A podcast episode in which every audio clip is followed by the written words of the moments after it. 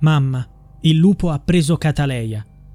Al centro dell'attenzione degli inquirenti, impegnati nelle indagini sulla scomparsa di Cataleia Ciclo Alvarez, soprannominata Cata, avvenuta il 10 giugno scorso nell'ex Hotel Astor di Firenze, si trova ora questa singolare frase pronunciata da un'amichetta di Cata poco dopo la sua scomparsa.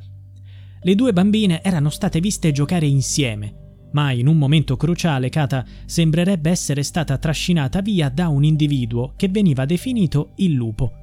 La domanda sorge spontanea. Perché questa testimonianza di cruciale importanza emerge solo ora? Sembra che ciò sia dovuto a un malinteso iniziale. Immediatamente dopo la misteriosa sparizione della bambina, la madre di Kata, Catherine Alvarez, preoccupata per il fatto che sua figlia stesse giocando con questa piccola amica, si era recata nella stanza occupata dalla famiglia di quest'ultima. Tuttavia sembra che la madre dell'amichetta non avesse compreso appieno le parole della figlia e aveva erroneamente riferito che le due bambine si erano separate dopo una lite. La madre, in sostanza, aveva frainteso il fatto che sua figlia fosse stata coinvolta in un litigio con Kata, cosa che l'aveva spinta ad andarsene e a esprimere poi il suo disappunto con Kata per il presunto scontro. Tuttavia, molto probabilmente, non c'era stato alcun litigio tra le due bambine. La piccola potrebbe invece essere stata testimone oculare dell'abduzione di Kata. In un primo momento Catherine Alvarez non aveva attribuito molta importanza a questa strana storia del litigio. Tuttavia, riflettendo sulla questione e conoscendo bene sua figlia, ha poi realizzato che la testimonianza potrebbe essere fondamentale mi sembrava strano perché mia figlia di solito non litigava, non picchiava nessuno. Pertanto è possibile che l'amichetta di mia figlia volesse comunicare a sua madre di aver assistito a un conflitto, dove qualcuno aveva afferrato il braccio di Kata e l'aveva portata via, qualcuno che nel suo immaginario infantile poteva essere interpretato come un lupo cattivo. In sintesi, Sembra che la piccola abbia potuto essere testimone dell'abduzione di Kata mentre entrambe si trovavano nel corridoio. Ora la domanda è: chi potrebbe essere stato l'artefice di questo rapimento? La madre di Kata ritiene che ci sono molte persone che sanno molto di più su questa storia e non parlano.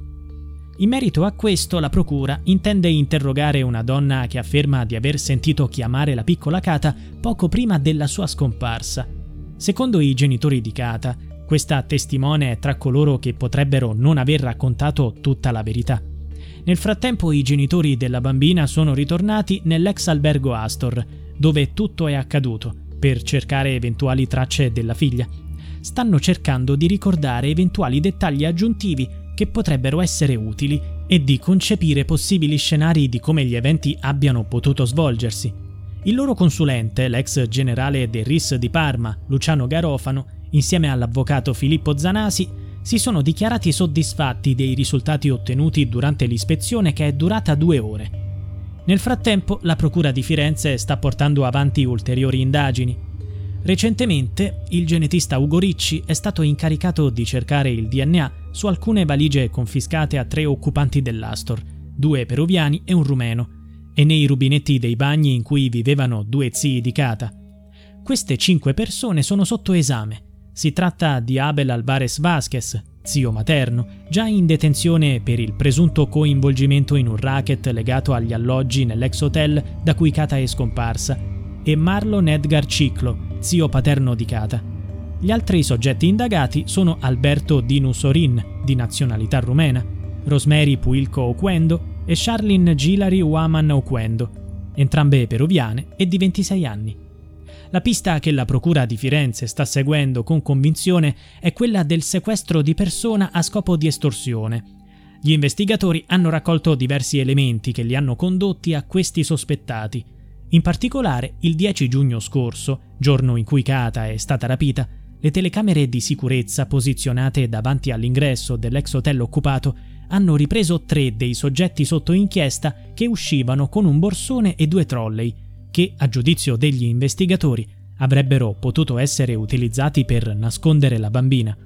Pertanto stanno cercando il suo DNA all'interno di un borsone celeste sequestrato il 17 giugno scorso ad Alberto Di Nussorin, in un trolley di colore celeste confiscato a Rosemary Puilco Quendo e in un terzo trolley sequestrato a Sherlin Gilari Waman Oquendo.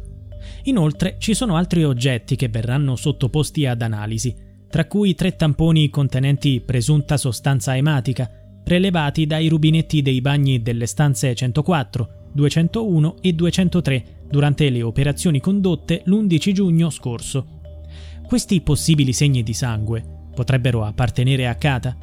Per risolvere questo interrogativo, l'Hotel Astor sarà oggetto di un'indagine ancora più approfondita. Verranno condotti scavi per escludere la possibilità che la bambina possa essere sepolta all'interno della struttura.